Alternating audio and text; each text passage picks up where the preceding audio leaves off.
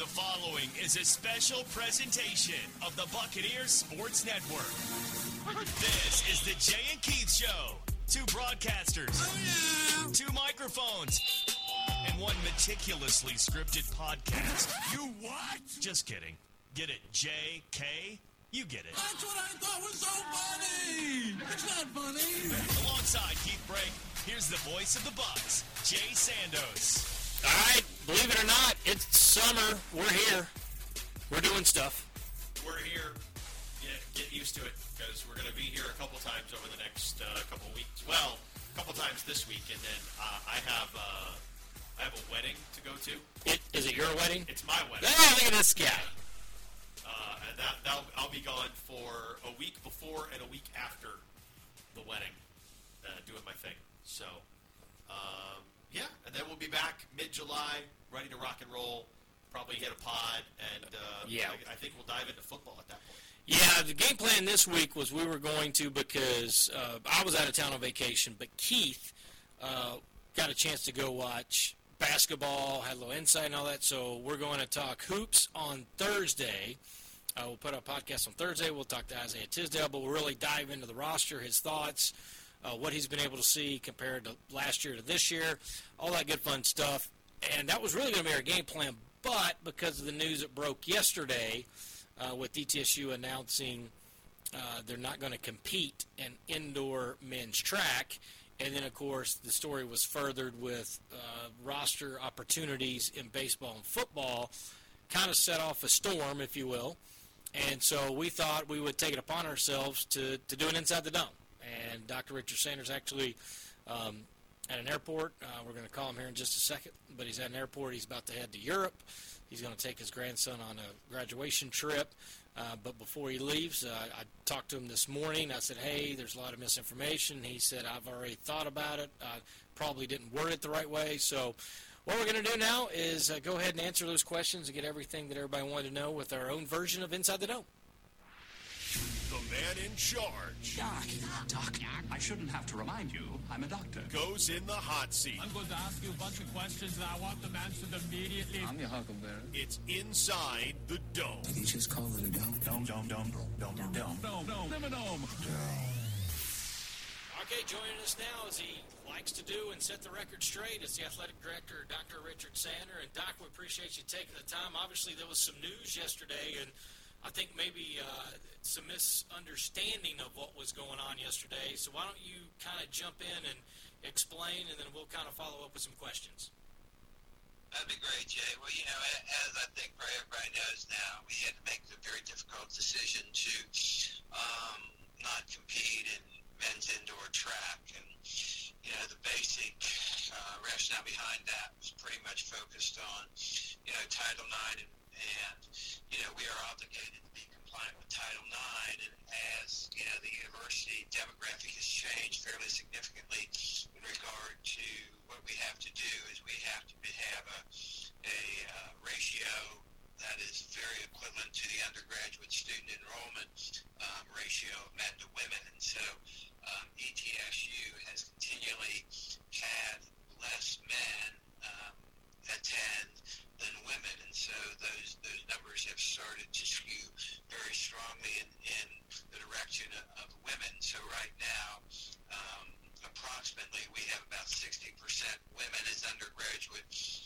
students and 40% men, yet Title IX, what you have to do, your proportionality opportunities have to be, like I said, have to be somewhat in this very close to that same ratio.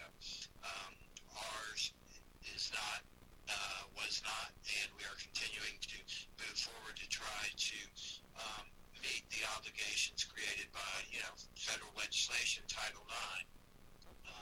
You know, the last thing we want to do is have a Title IX lawsuit where we're not moving toward compliance to Title IX. So this is a kind of a mandate by the board for us to continue to develop, you know, Title IX compliance. So one of the things we look at are opportunities. And so opportunities covers anybody who basically was on the team at the beginning of a season.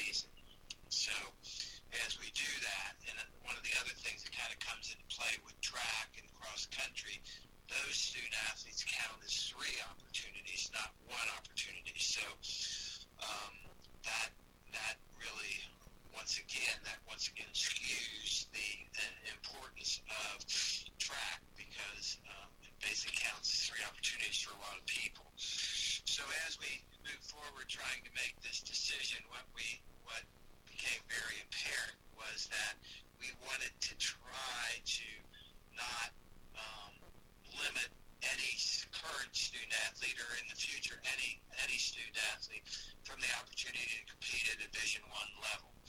Our track athletes, basically all of our track athletes competed indoor and outdoor track, so they count as two opportunities, and if it's run cross country, it basically counts as three opportunities. So what we wanted to do was make sure that all our student athletes and our track athletes, let me make that clear, our track athletes will compete as Division I athletes. There will be no scholarships taken away from any track athlete. So I think that's what everybody needs to understand. You know, every track athlete will continue to be able to compete in a Division I program. So that was one of the major issues that, and every track athlete who is on scholarship will maintain their scholarship. So I think from the standpoint of reducing, you know, a sport that will still allow student athletes to compete at a Division I level compared to dropping a sport where the student athletes would lose their opportunity to compete at a Division I level. I think, you know, when it looked at it that way, it became a fairly, I wouldn't say easy decision, but a very clear vision as to, you know, why we would do this. But once again, we are obligated to be compliant with Title IX legislation. And then the other part of the announcement yesterday, which kind of, I probably did a really poor job of explaining this, football and baseball will not lose any ability to compete. No scholarships are being reduced in either one of those sports. What it really comes down to is a more efficient way to report student-athlete opportunities. For example, in baseball, whenever you have a competition against an outside program, you have to put everybody who is currently practicing at that time on the squad list. So in baseball is mandated by the NCAA that they can really only have 35 players on their roster. But because in the past they have played a game in the fall against Appalachian State, more or less a scrimmage, we had to put 47 or 48 names on the squad list. In the future, we will not do that. We will not play a fall game. So the reality of it is the squad list, which would be the thing that determines the opportunities, will be competed in January when we only have 35 players. So we are reducing opportunities in baseball by 13, and the only thing we're doing is not playing a fall scrimmage against Appalachian State. So that's where 12 or 13 of those opportunities in football. Basically, in the past, they would put the squad list at the beginning of the practice session and would have as many as 128 on that squad list. The reality of it is probably 20 of those individuals would quit. Another 8 would decide they're not going to really participate, so we would lose that. So where we're going to get to is we will have 100 participation opportunities for football, which is plenty.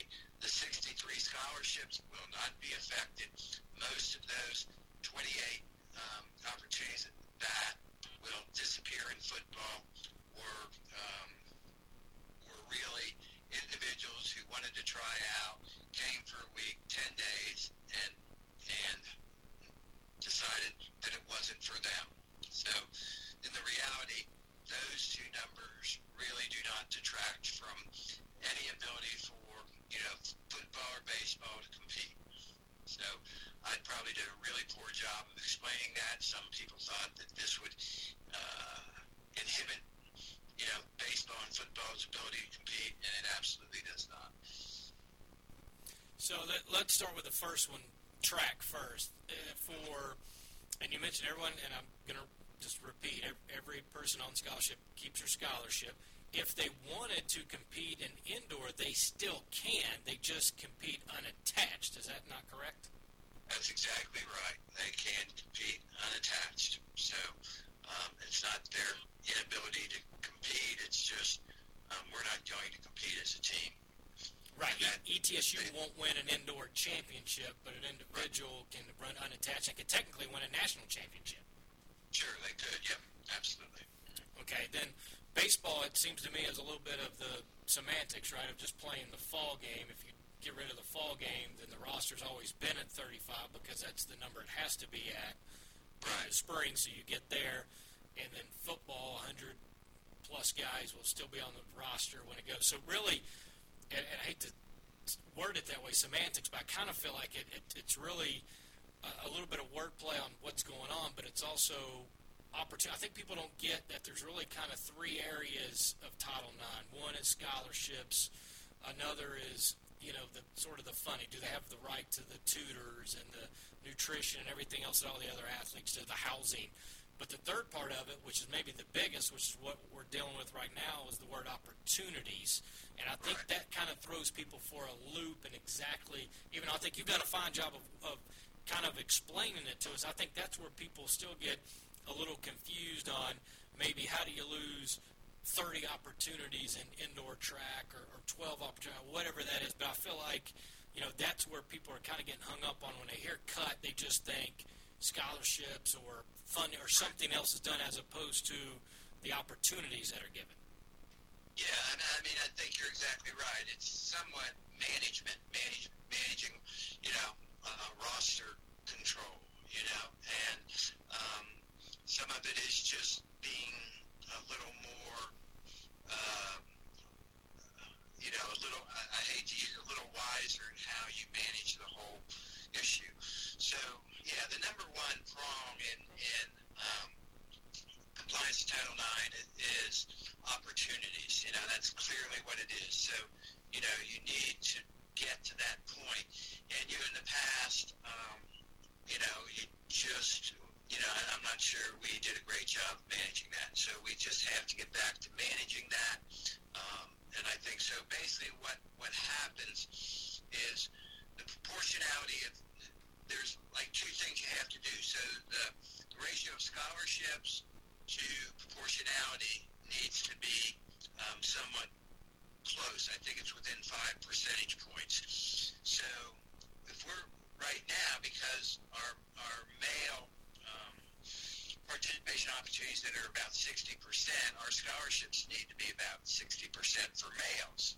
Okay, so as this number starts to move, we will have to figure out how to provide more scholarships to dollars. So if we get to 50-50, then 50% of the scholarships would have to go to women and 50% would have to go to men. So we are continuing to, you know, evaluate where we are, look at this, and continuing to make decisions that will get us compliant. We are one of the things we are going to do. I mean, that was one of the things that was critical to us. If we could control the participation opportunities by doing what we did and add a women's sport to maybe provide another 30 to 40 opportunities for women, plus the other thing that we have done is triathlon becomes very important to us because triathletes can, because of what they do, they run, they bike, and they swim. If they run, they can train with the track team and become a participation opportunity for women in more than one sport. Just like track is three opportunities, triathlon can also become at least three opportunities. They could actually become four opportunities. So one triathlete will give you, you know, can give you four opportunities for women. So this isn't just some, you know, unthought about, you know, issue that we're dealing with. This has been very carefully looked at and evaluated how we can become compliant without damaging the least amount of student-athletes. So that's kind of where we are. So with triathletes, we think we can pick up 30 to 40 women's opportunities, which will get us at a little bit probably the women's opportunity to be big at 51% compared to men at 49%. And then when we had, another women's sport, if we can find 40 opportunities there, then we'll be very close to being compliant. So this is a process that we're going through.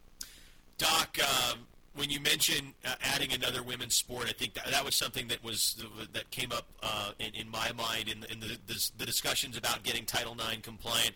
What specifically, when you evaluate possibilities there, are you looking for, and what timeline should people expect? Maybe some sort of indication as to where the university might be looking, or the athletic department might be looking to pick up a women's sport over the next, say, 18 to 24 months.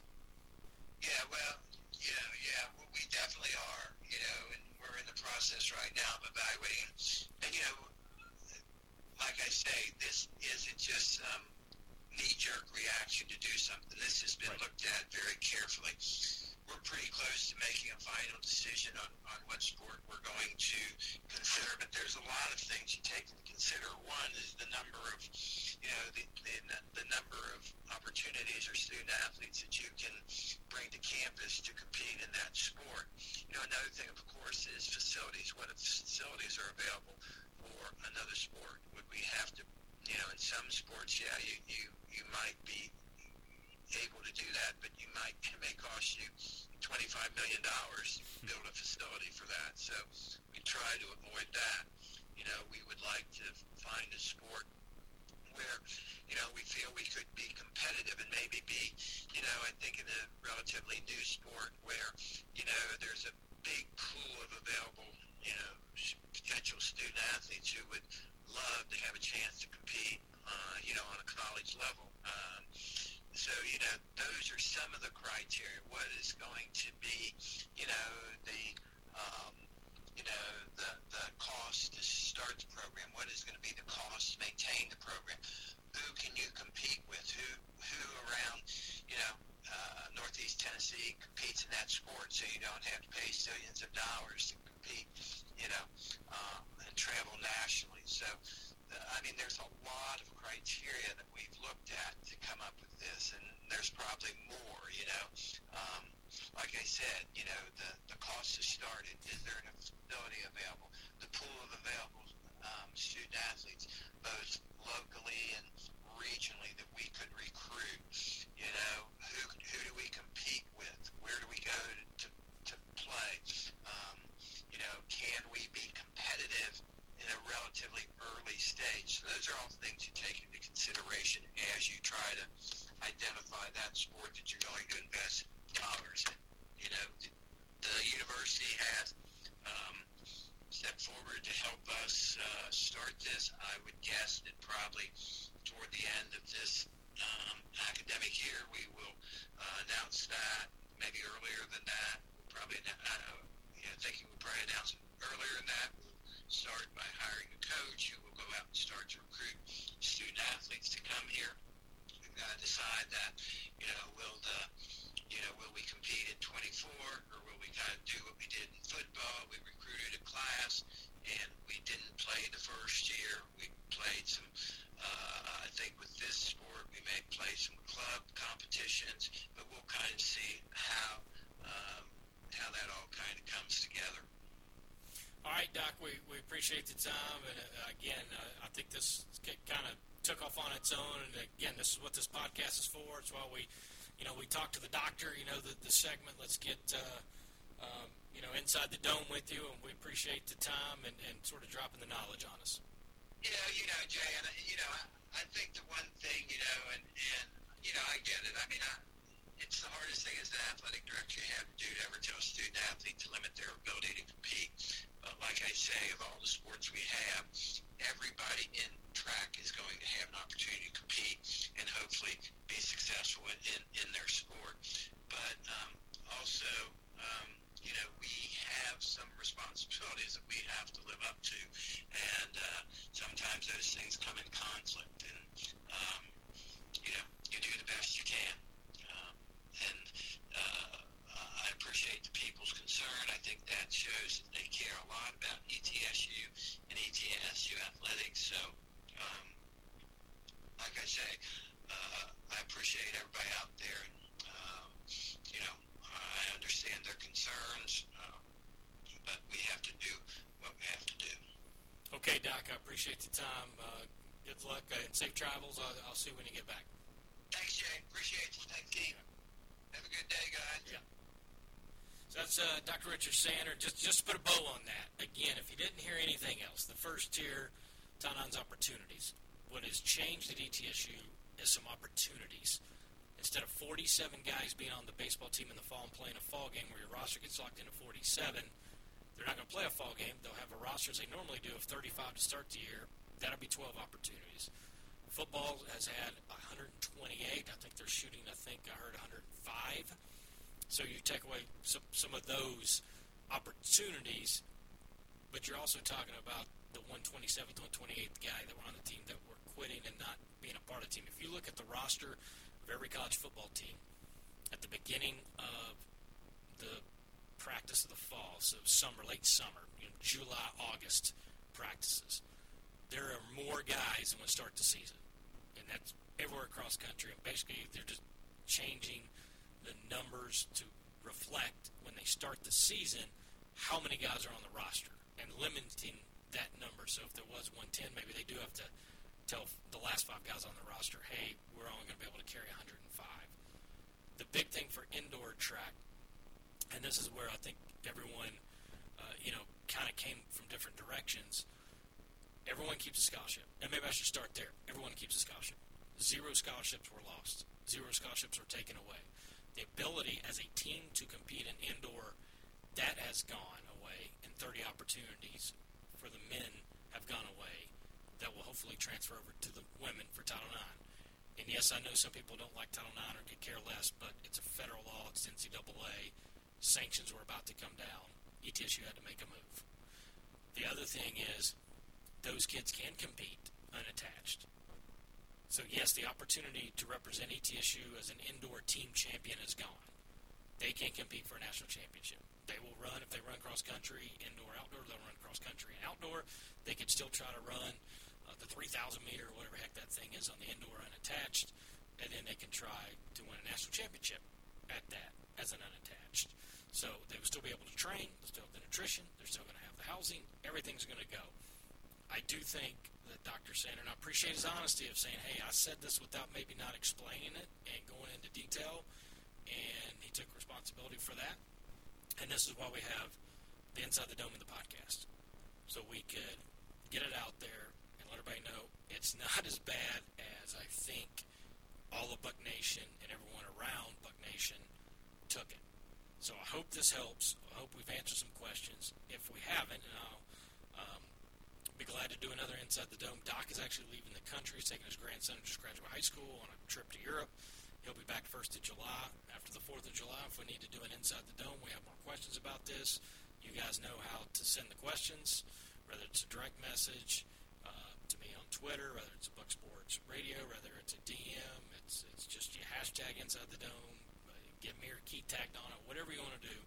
We'll get the questions asked. We're not ducking anything. So one thing I enjoy about Dr. Sander, if you got questions, you really want to know answers, the man is honest if nothing else. So sort of an emergency podcast. We're going to do one on Thursday in which we're going to talk to Isaiah Tisdale. So Pun's going to be with us. We're going to talk basketball. I've not been to practice yet. Keith has been to a couple practices. He's going to give us his thoughts. We're going to talk all things ETSU basketball coming up on Thursday, but we want to get this very quick edition out there for the quick Inside the Dome that we have. And so I don't even know if we'll qualify this as a Jay and Keith podcast or just put it out there as Inside the Dome. But either way, this is Tuesday, the day after the information came out. And so we hope that we have at least cleared some things up for you. And try to get all the information out. Like I said, we'll be there Thursday. Be back Thursday, full podcast. We're going to roll through the roster. We're going to roll through Isaiah Tisdale, a little bit of his journey, not just ETSU, but away, coming back, what he thinks about the team. I look forward to that because, let's be honest, he's one of the more entertaining kids, always with a smile, always a positive attitude, high energy guy. So I look forward to talking to Isaiah Tisdale. Big thanks to Keith, big thanks to Dr. Richard Sander for kind of clearing things up.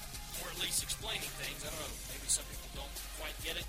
But again, those scholarships were lost. There were not opportunities. There were some opportunities lost. And scholarships and Title IX, everything kind of coming together. So hopefully everyone has a better understanding of what went on yesterday. We'll be back Thursday. We'll talk ETSU basketball on the Jay and Keith. Oh, you got to be kidding me!